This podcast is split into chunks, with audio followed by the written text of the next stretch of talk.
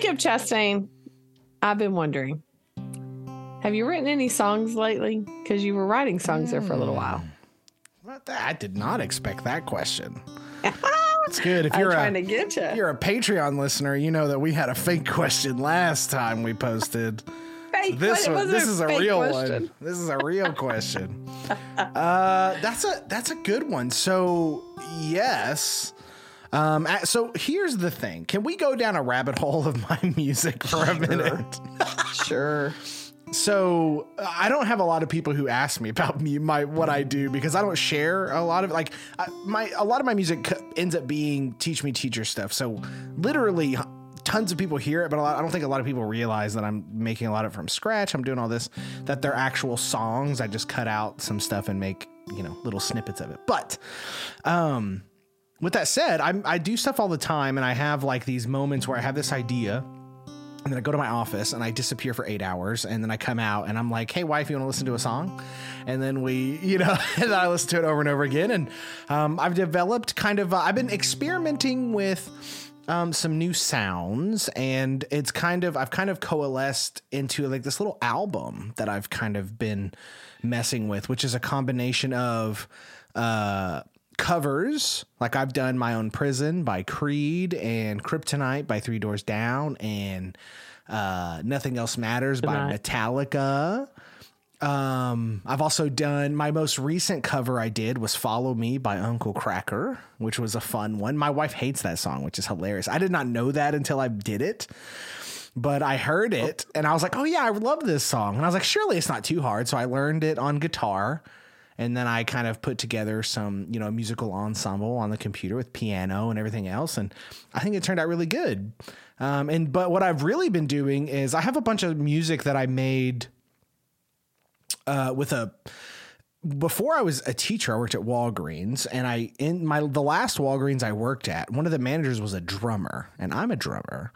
But at the time, I was playing a lot of acoustic, and I was like, man, let's do a band, man. I would love to be a part of something where I wasn't the drummer. Like, let me play guitar and write songs, and let's just see where we're at. And so, a lot of that that time period was one of my most creative time periods in music writing. So, what I've been doing is going back to a lot of that material and seeing what I can do with it. Just creating different versions hmm. and and just having fun and like going in and you know, I've matured as a musician. I've gotten better at some things. I've gotten better at recording. And so I now have like li- I mean about 50 minutes roughly, which is a, a solid album. I like a little bit longer, but of music that's both covers and original stuff um, that I've had a lot of fun doing, and it's it's more therapeutic, and no one except for close people will ever really hear the stuff. Maybe I don't know. I've, I've tinkered with the idea of releasing stuff anonymously just to see if there was, you know, any, Ah. any traction with it. Um, I have a big fear of doing it with my current platform and then people just making fun of me, so I can't do that, which is a very real reality.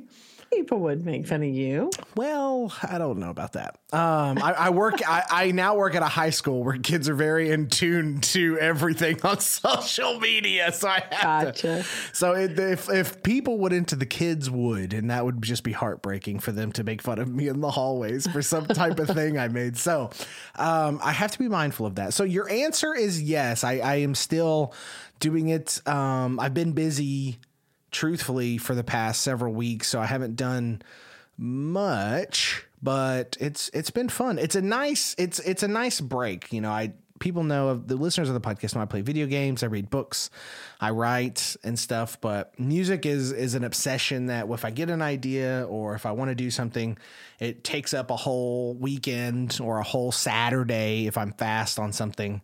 Um and it's nice. And then i have a little product that i get to listen to and it's fun and yeah, I don't know.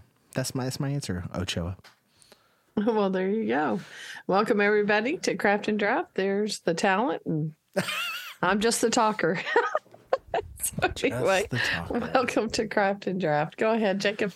Uh, take take it from here. Yes, welcome everyone. We love what we do here. We we really do. We're not recording so late this time. La- if, you're a Patreon, our, that last bonus episode, I'm telling you, that is worth the price of admission. Go if you don't want to be a listener plus, go be a, a, just join at the listener tier on the Patreon page, and you will just get a, an earful of all the craziness that happened on that last episode. It was it was a wild one. We recorded late. We were both tired, and that was just a recipe for all the things. But if you're here right now, you're wanting to talk about what we have in the title, which we're going to be diving into a question that was actually sent to me related through Teach Me Teacher, uh, which is interesting. But as you guys know, Teach Me Teacher is not a podcast that I really answer direct questions all the time. Sometimes I like to do follow up episodes where we address like a bunch of questions, but it's just not it's not that kind of show. So I'm I'm stealing that question and bringing it over here so maybe we can uh,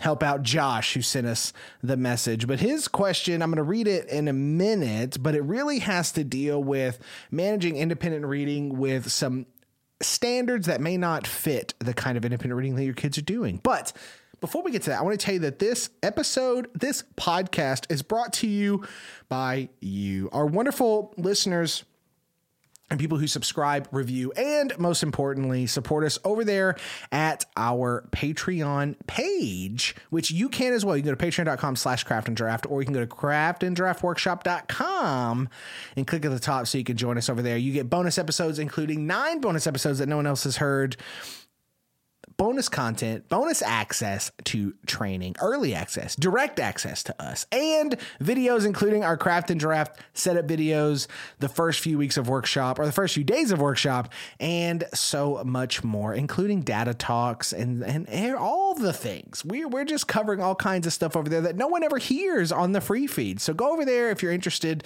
in some extra PD that you can enjoy on your own. But truthfully, we can only do that because Alicia, Brandy, Leah, Mark, Amy, Sarah, Rebecca, Courtney, Carol, and Alyssa, Destiny, Lori, Natalie, Susan, Tracy, Andrea, Hannah, Lori, Jen, and Matt support us over there. So go join them. If we hit our 20 Patreon goal, which we're just five away from that right now, we will start doing live Zoom hangouts, which would be super fun. Get everyone together, hang out, talk about teaching, talk about workshop in a in a in a wonderful little community. That's our goal is to just really get this community rolling. So go join us over there and it'll be absolutely wonderful. But with all of that said, let's get to the question.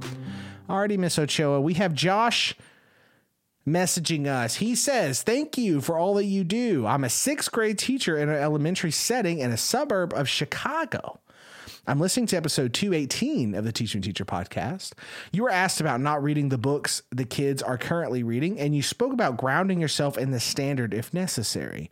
The example you give is about setting affecting plot. I'm curious about how you find yourself going back to the standard if the kid was reading an informational text and you're working on fiction standard or vice versa. We spend a lot of time on informational standards per district requirements, yet my kids read far more fiction independently. Thank you for taking the time to potentially respond. Well, Josh, Welcome to Craft and Draft, where we take questions and talk about them for nearly an hour. So, Miss Ochoa, I've been talking for a little bit, so I'm going to pitch it to you. First of all, let's go. Mm. Let's let's talk about the the scene he just painted. Okay, you're working on something else. Let's say you've moved into nonfiction, whatever that looks like. Pick pick and choose what you want to do, but your kids are independently reading something. Are they almost always independently reading fiction? For my kids, Yeah. Uh, for the most part, yeah. I have some some guys that like to read about uh, World War II, and they mainly like to read about football all the time. So, a lot of those are autobiographical or, uh, you know, more like what you would find in a nonfiction section, informational text. But for the most part, yes, my kids are reading fiction. So we we know this, right? This is I think this Mhm. is a very common issue. And I think it's where a lot of people you know, we, we reference the people who look down upon independent reading um often. Yes. Uh partly because we we fully believe that, you know, educating on how to interact with those people is really how we can we can best support a lot of our teachers that listen to this is that just teaching how to navigate the more difficult aspects of um, just this work, just getting independently reading, independent writing. Not a lot of people see the value in those things. Um, and so we have to just be mindful of that and not constantly just rebel, but really build bridges with people and, and try to get them to understand. But with that said, it's it's a it is an issue if you're trying to cycle in the work that you're doing uh, in conferencing, but in your lessons you're talking about something else. Uh, there there is a small disconnect at first glance. And I think this goes to where you and I talk a lot about the kind of the multi-genre approach. And truthfully, mm-hmm. in Texas, a lot of our standards do overlap. Do they 100% overlap? Absolutely not. But are there a lot of them that lend to different things? Yes. Right. And I would be interested, Josh, if your standards do the same. So, Ochoa, let's paint that picture real quick. I said paint the picture twice on here. I don't know why I'm using that example. You that, are that. wanting to paint today. Apparently, I don't know where that's coming from. That's so weird. I must have heard that today. But uh, that concept, though, what what is it? What what what's a fictional standard that you can think of that naturally lends itself to um, a, a, nonfiction perspective, or I guess backwards, right? So we're, we're talking about if you're teaching nonfiction and kids are reading fiction. What are some of the overlaps between fiction and nonfiction that you can think of? Well, that's a good question. Josh, that's why, that's why Josh is here. uh, well, some overlap. I wish I had my standards in front of me. I could probably figure it out. But um, I'm th- I'm thinking, you know, when you're dealing with inferencing, making inferences, making predictions, when you're actually doing reading skills, uh, that you know, like you know, imagining things, uh, vocabulary, all of that would be included. Uh, you're looking at structure, and so a lot of times the structure would be different, but it's still structured. So, like, story is often structured in a narrative format where you, you know, you have that uh, plot. Sometimes it's most of the time it's a nonlinear plot where you have several plots in one thing, especially for fiction. Uh, but in um, the structure in a particular informational text, you're looking at, you know, an introduction and a body, a paragraph. Um, I mean, body paragraphs and then conclusion. Uh, they all have a controlling idea, but in both cases, both both authors will have a message.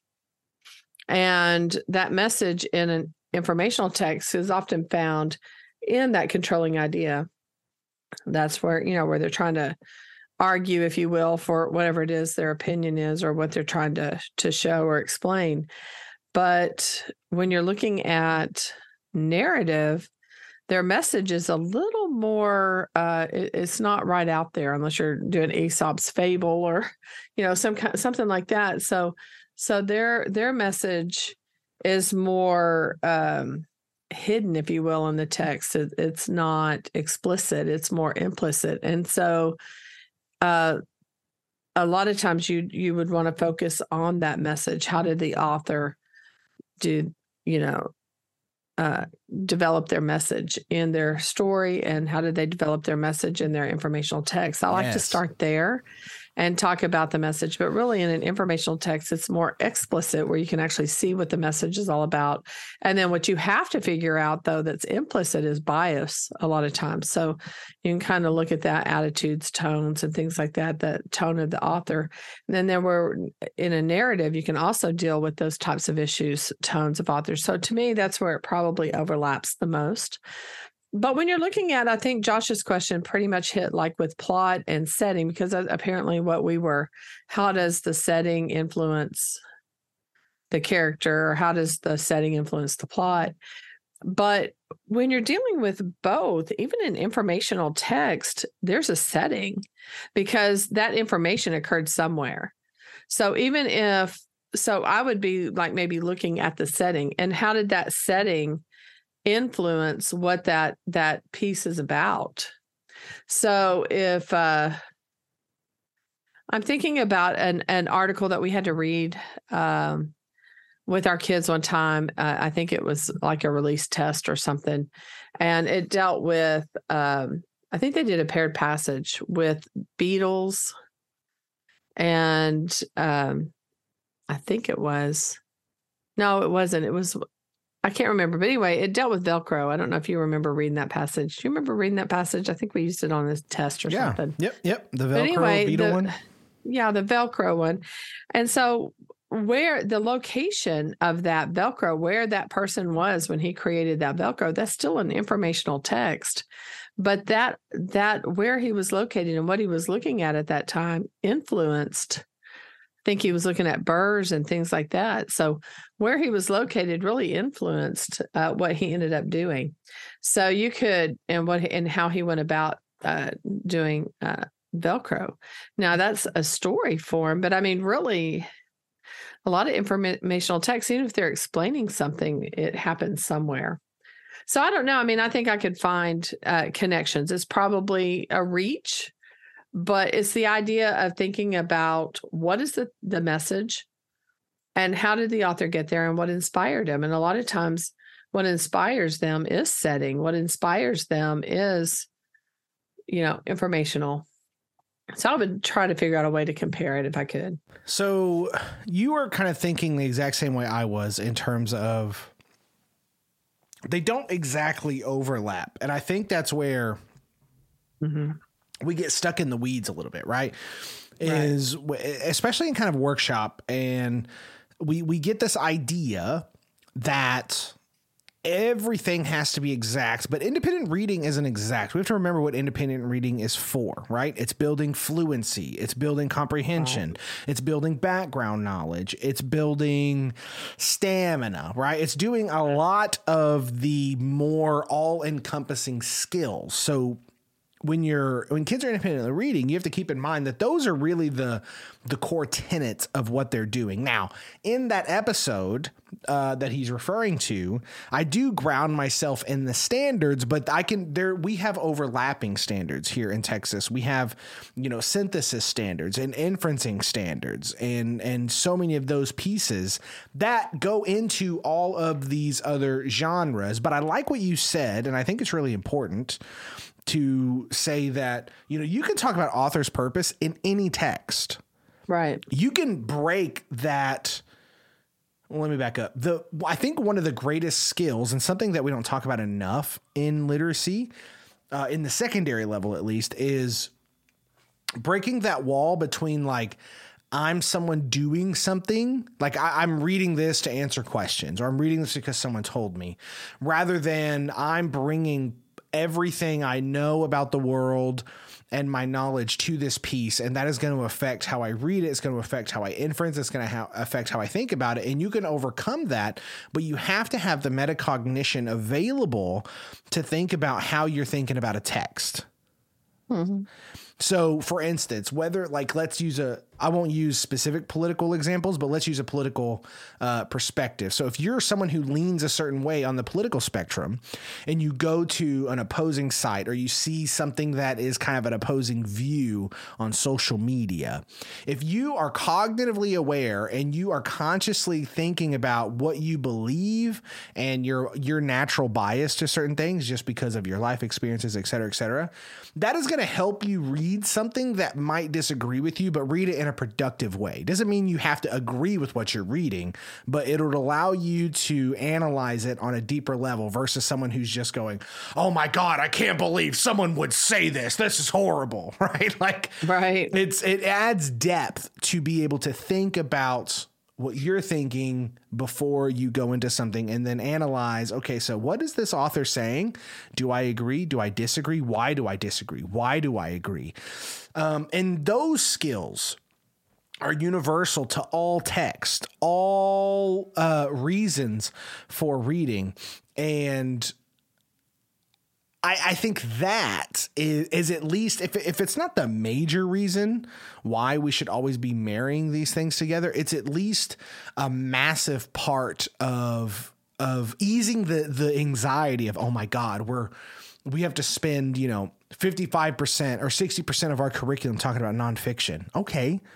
So nonfiction has perspectives, nonfiction has structure, nonfiction has figurative language, nonfiction has grammatical choices. Nonfiction has uh, all of those things that also tie into poetry and story and novels and short story and picture books. And so I think the more we remind ourselves about those and hone in on those and realize what ind- independent reading is for, I I I, th- I don't know. I think it kind of covers those bases. I don't know what's your thoughts. Yeah, I mean, I, th- I think you're right about that, and and you know, I like independent reading because I like for them to respond uh, to it in different ways. Um, but I do use the question a lot, and that is uh, going with author's purpose, like you said, and that is how did the author use whatever it is, fill in the blank. So it could be how did the author use setting, and that I think that could work in an informational text and or nonfiction and in fiction because how did the author use time and place in your so you don't have to say setting but you say time and place in your piece. So now they have to go back look and see what they did. Is there any time or place? So in the case where my students are reading about football well there is a time and a place. There is a super bowl where that particular person they're interested in performed right? And they have statistics. And did the location matter? Well, if you're talking about that first game in Green Bay up there and it was the big ice bowl, well, I think that the setting did make a difference in somebody's stats. And so the kids could look at that. Did the author bring it up or did they not bring it up? So, I mean, you can look at you can look at it from that viewpoint and that is the author's purpose so i like i like the fact that you brought in maybe i was hinting at it but the the author's purpose and i always ask the questions how did the author do? And whatever it is how did the author show uh, their or prove their message? How did the author uh, develop their idea? How did the author develop the character? How did the author show evidence? How did the author help you predict? How did the author uh, you know build suspense? You know how did the author um, uh, tie everything back to the controlling idea. So there's that, all kinds of things that you can do. Well, again, I mean, you're pointing out something that I think is it's obvious when we put a name to it, but it's something that I don't think we we talk about enough, which is the no. just I mean, literally. I mean, lead, reading like a reader and reading like a writer, right? And having yeah. that that perspective of how does the author make me believe this by the end of the article, right? Whatever it is. A great yeah. article can be incredibly persuasive. You know, there are political leaders that are incredible speakers that can convince millions of people to agree with them. There are, I mean, there's charismatic authors who write really amazing books that get people to convince people of them or, or, convince people to, to side with them on a certain subject in nonfiction and fiction. George Orwell has his his fictional stories have literally changed common narratives. I mean, how often have you heard oh, the yeah. term big brother in your life? Mm-hmm and how often oh, yeah. and or double speak and all of those things that just live in the zeitgeist of of culture. Shakespeare right? I just sat mm-hmm. on by the way small tangent.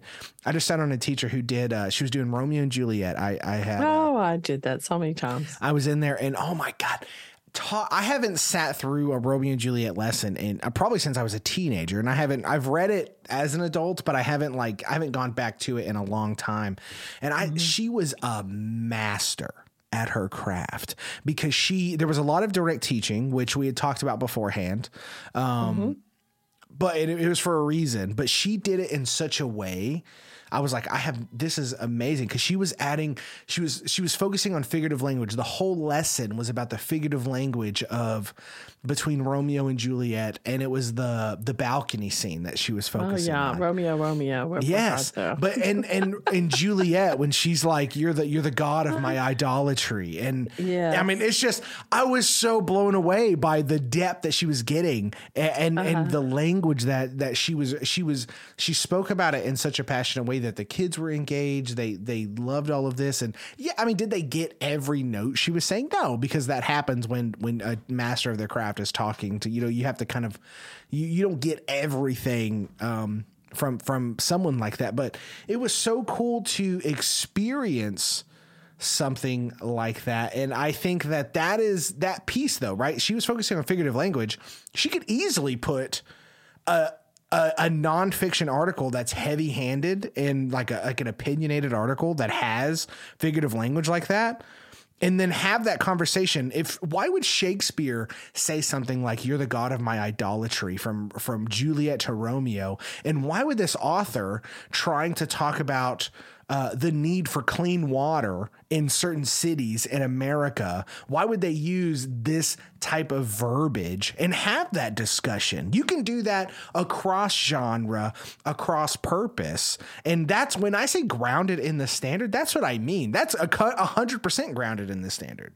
Right.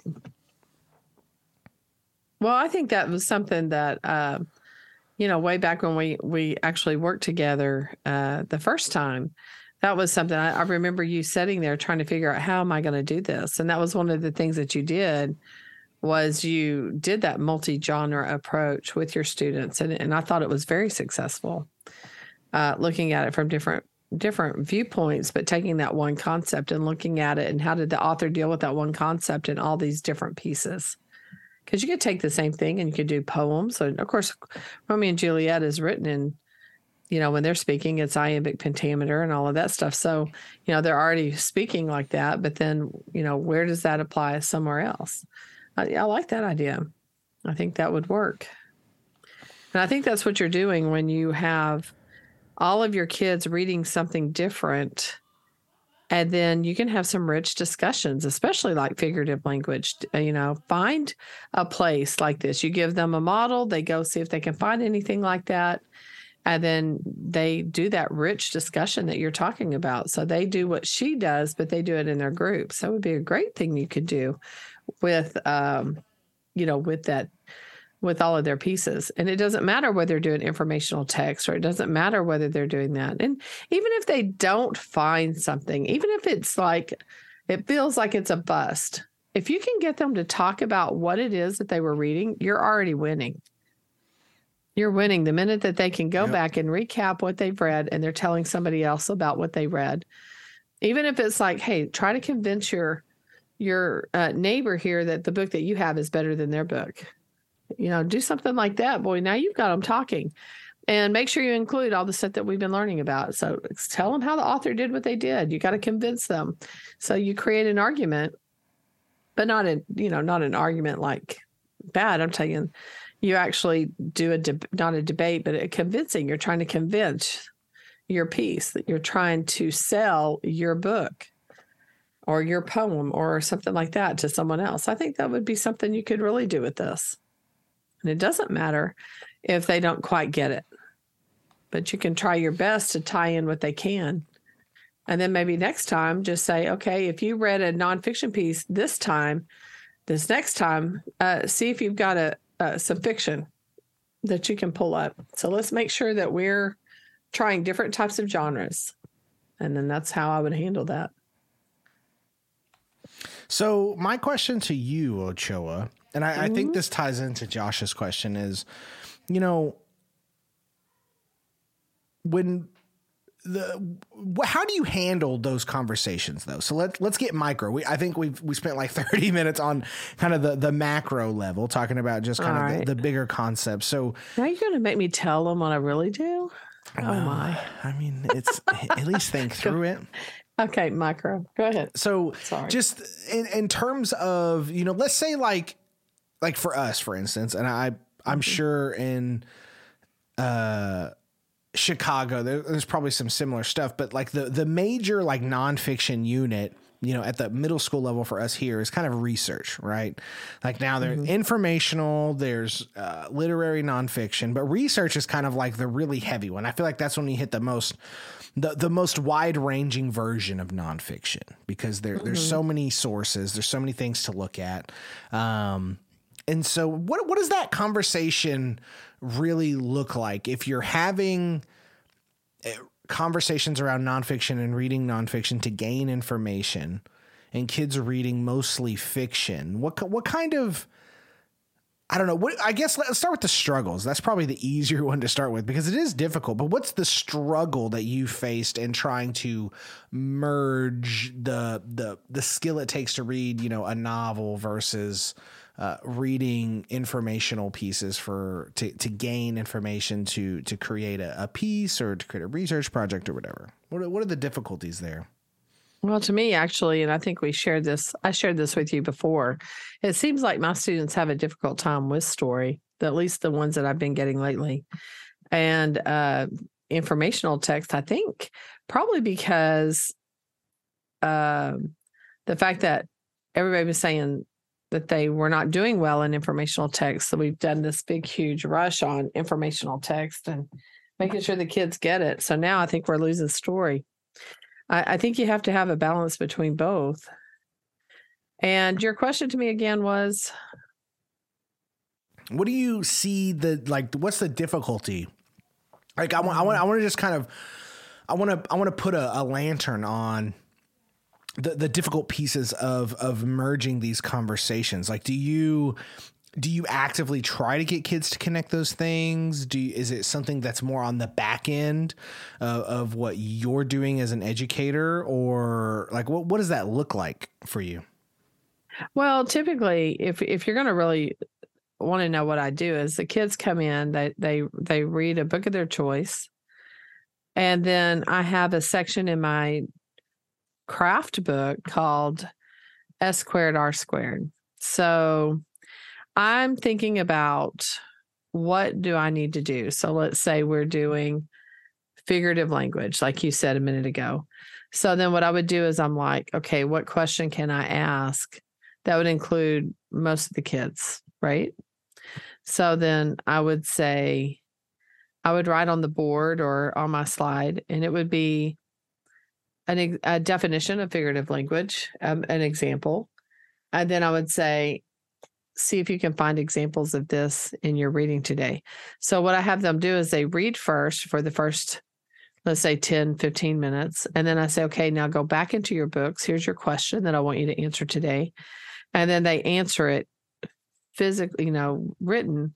They do a written answer and they have to give me the the evidence, the page number and all of that, and maybe the a piece of the text. And they put that in their craft book.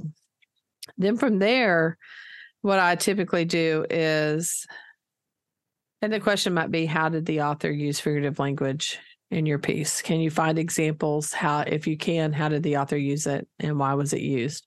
That's typically where I go with my questions.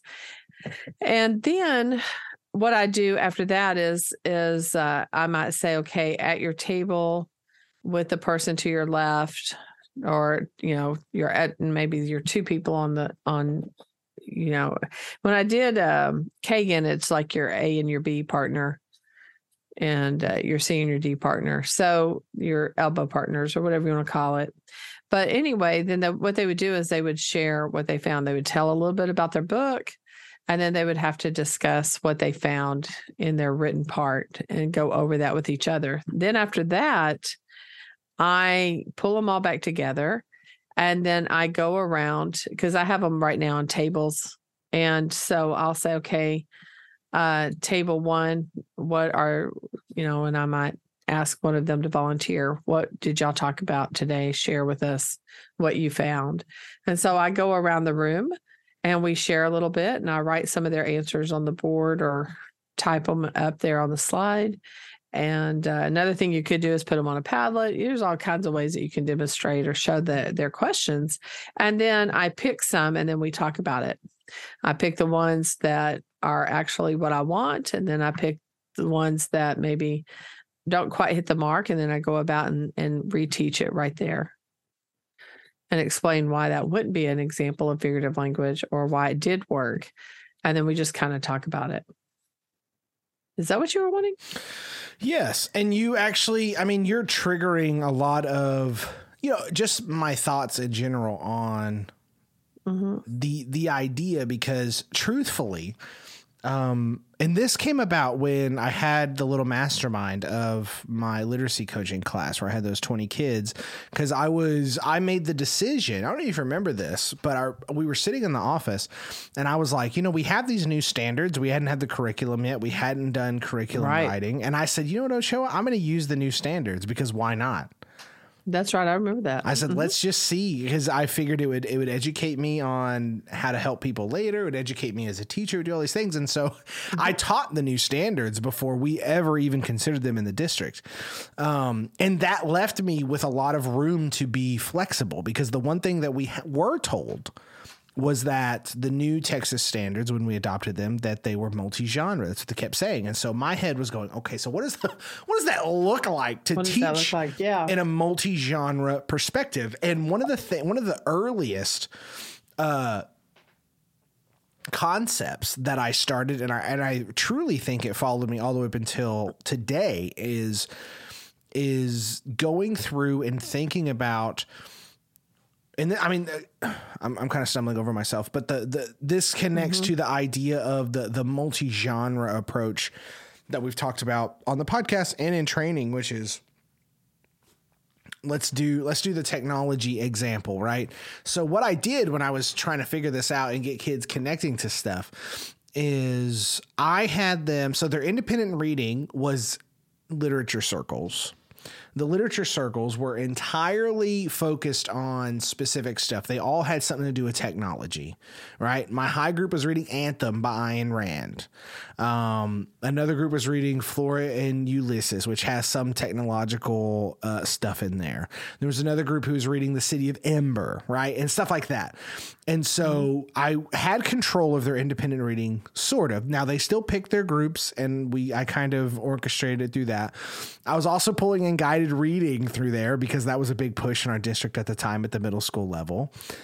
right. And while they were reading those, I was showing them the stuff that was connected to technology. So I showed them a poem called Touchscreen, which is absolutely incredible. Um, for those who want to find it, you just type in touchscreen slam poem on YouTube. Um, look at the old one. Don't look at his TED Talk version. His TED Talk version sucks. I don't know what he did. I, I, I don't know what it is. I think it was just the the different audience or whatever, but it's not as passionate. But the the touchscreen slam poem, it's he's in like a dark room. It's like 2006, 2007, 2008, something like that. And it's incredible. Um, so I would show them that, and then I showed them uh, "There Will Come Soft Rains" by Ray Bradbury, and so they were reading uh, they were reading a book that had to deal with technology. We watched a poem that had to do with technology, and then we read a short story. And then I showed them articles about technology. And what we did through that process is we constantly asked, what is the author's perspective? What is the author pushing here? But more importantly, and this is what you triggered in my memory, was what are the ideas being put forth here? I don't think kids Okay. think enough about the ideas in fiction. Um, now, does every novel or every comic book have some really deep idea? No. I mean, a lot of stuff is, you know, it's like popcorn, right? It's it's you go to the movies, you watch Marvel, it means nothing, it's just fun and it's exciting. There's a lot of that out there. Hang on just a second. they have some deep things in Marvel. Yes, I'm sure they do. They do. Friendship, loyalty, Yeah. commitment, Okay, whatever. So good and evil. Clearly, I'm not a Marvel fan. See, I prefer the I Joker. love Marvel. prefer the Joker where with uh, Wa- Joaquin Phoenix because it's there's mature themes there. Okay, Dark. the Dark Knight. Dark. Yeah. Anyway, so I know I, I I pulled out Marvel. So you're DC, I'm Marvel. We're good. right. We're good. I know we're we're opposites. I don't think people realize that you and I disagree on quite a bit in life, but we we coalesce at this weird podcast. I mean, you agree with a lot too. Of course, of course, but we definitely have some disagreements. Anyway, Yeah. uh, so my point is, is that yes, there's there's a lot of this, but getting kids to even think about that the ideas of stuff is, I think, th- one of the major skills that it takes to be a nonfiction reader. To be able to consume news, you have to be able to go, what ideas are being pushed on me, right? It's true. You you Yeah. uh, to uh, watch. I mean, to even like to let let's put it in a more modern context. These kids fall in love with these TikTok stars and these YouTube stars and these Instagram stars. All of those people, if they have a big enough audience, they're pushing something. They're pushing a product. They're pushing advertisement. They're pushing an agenda. Right? There's there's all of this stuff. You know, one of the. Uh, to, I mean, this could be a whole podcast, but are are you familiar with Andrew Tate by any chance? Sounds familiar, but So, I'm not as familiar as you probably think thousand percent. Anyone listening to this podcast who is teaching probably maybe 10, 11 year olds and up, ask your kids if they know who Andrew Tate is. Guarantee you they do. He is a TikTok phenomenon, TikTok a? YouTube, a Yeah. YouTube star. But here's the thing: he's huge on Instagram. He's a world famous kickboxer four times over. World like number one, like top Well, I know who he is. Yeah, But- go ahead. Keep going. here's the thing he is incredibly controversial because of his takes on what women should be in a relationship. He's incredibly Oh, controversial for some of the other stuff that he's done. There's videos of him, you know, beating one of his ex-girlfriends. He's incredibly controversial recently because Romania just charged him and his brother That's right. That's how I know him. Uh, Yes, That- that's with- what it is. He's in with, the news. with all kinds of sex crimes and and winning these women over that he's openly talked about uh, and Yes. done this and he has a literally an organization that people can join the teenagers young men young women mostly young men though they can join and they can learn his philosophy so it's almost like this cult thing so i mean it's crazy there's so many nuances to this my whole point in talking about that is kids when we're talking about skills if people talking about what is this person trying to convince me of right? What is this person's agenda? If you can get kids to think that way you're already helping kids be more successful in the real world than most activities would but you're still within the standard. That is standards based teaching that goes beyond the world. Author's purpose. Why is this person making this video? What is are they being shocking to get views are they trying to get clicks are they trying to get me to engage with their posts so that they get they don't care like uh, you know do they care about my opinion or are they just trying to get me riled up so i push the algorithm so they generate money for their ads right that's real world skills in the current problem of of social media. We always complain that kids are so sucked into social media that it's ruining all kinds of stuff. But really, how you break that process is teaching kids how to go, okay, I'm enjoying this, but why? Is it feeding into my animal instincts? Is it appealing to my anger? Is it trying to gaslight me into some type of behavior? That is real skills that can exist in the English classroom across content, regardless of what kids are reading. And and it's I, I think those pieces for people like Josh, for any teacher, to really go in and go, why is the author doing this? Why does this sentence make you mad? Why does this paragraph make you agree with him? Those questions are, I think, the the epitome of what modern teaching should be asking. No, I agree. As a matter of fact, I was busy writing down some of the things because I think I might, uh, that might be what I do next. So I've already got, thank you. I've already got my unit. I mean, that's what it's really about. Yeah, I, I remember that you did that because we sat there and did that because I helped you with the Flora group. Yes, you did, and that, that's the thing. Uh-huh. You you saw it like you know in context and on the periphery, but truly like that whole experience was me going, okay, so how do I merge all of this into into something that really makes sense and moves kids? And it's just you know I've refined it over the years, and now I'm in a different role, so. I'm I'm helping in different ways, but it, the concept's the same. It's how many mm-hmm. skills can I get to translate from from this piece to the next piece to this piece. And so for Josh, that would be my question to him. It's like, what do you want kids to know? How can you transfer this across genre? I guarantee you, if you ask that question and you really explore it, you can figure it out. Well, and there's one more aspect, I think. And I just, you know, I brought it up and a, a second ago when I had the kids write. Uh, I do think that one of the things that I do is I put them also in the position. So when you're asking, why did the author, how did the author, what ideas are they trying to push? You turn around and put them in that position and they start becoming an author. Why did you do what you did? Why did you, what are you trying to push? How are you going around convincing others of your of what you want to push so if you put them in the role of author then they have an empathetic uh, if you will uh, viewpoint on trying to figure out what the author's doing. And i found that um, especially with my honors kids i get pretty good bang for my buck in that area where i put them in the role of that writer. And uh, that's what we do in our workshop writing workshop. And i think that's I, I also pull from that as well. So that's something that I do that I wanted to kind of make sure I said. So let's let's close. Well, I mean, what what's a, what's a closing thought for Josh? He's someone who clearly wants his kids independently reading. He clearly right. wants to be standards focused. He clearly wants to also, you know, do what his district is asking him to do, which is beautiful.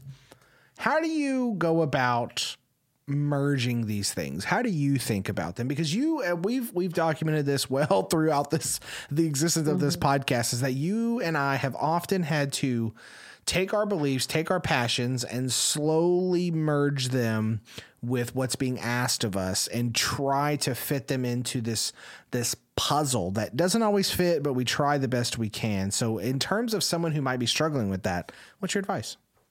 Well, um, my advice is to sit down and figure out what you know what are your standards? Look at your scope and sequence. What is it that the district's wanting you to do know what's best for kids and kids need to have time to read. They need choice. It's it's i think it's been to me it's a convincing argument. It makes sense. The better that you know the more practice that they get. So so i would tell him that no matter what he does figure out a way to get the kids to have choice in their reading and give them time to read. Then i would look at my standards and if you have to include you know just see the standards like you were talking about at the beginning and that is which standards overlap which standards would work.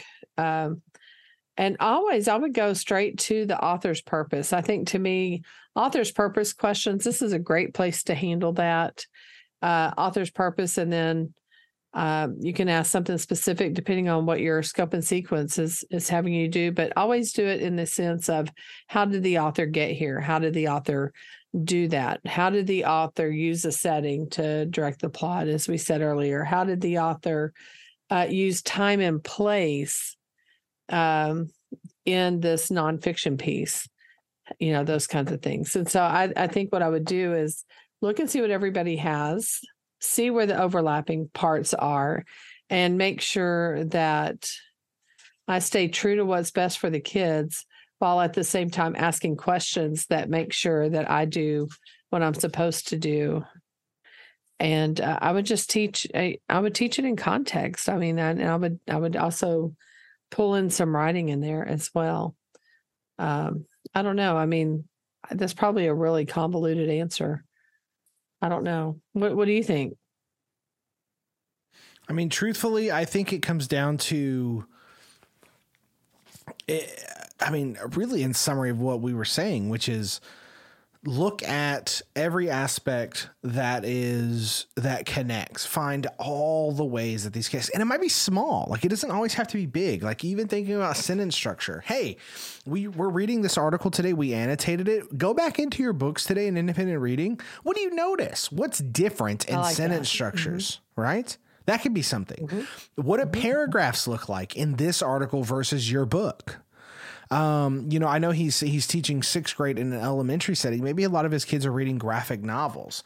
Find some nonfiction articles that use dialogue and figure out how graphic novels might be using dialogue differently. How are scenes mm-hmm. set up differently? Those things are those cross connections. It might not be a hundred percent and it might not be exactly, hey, this standard connects to what they're reading.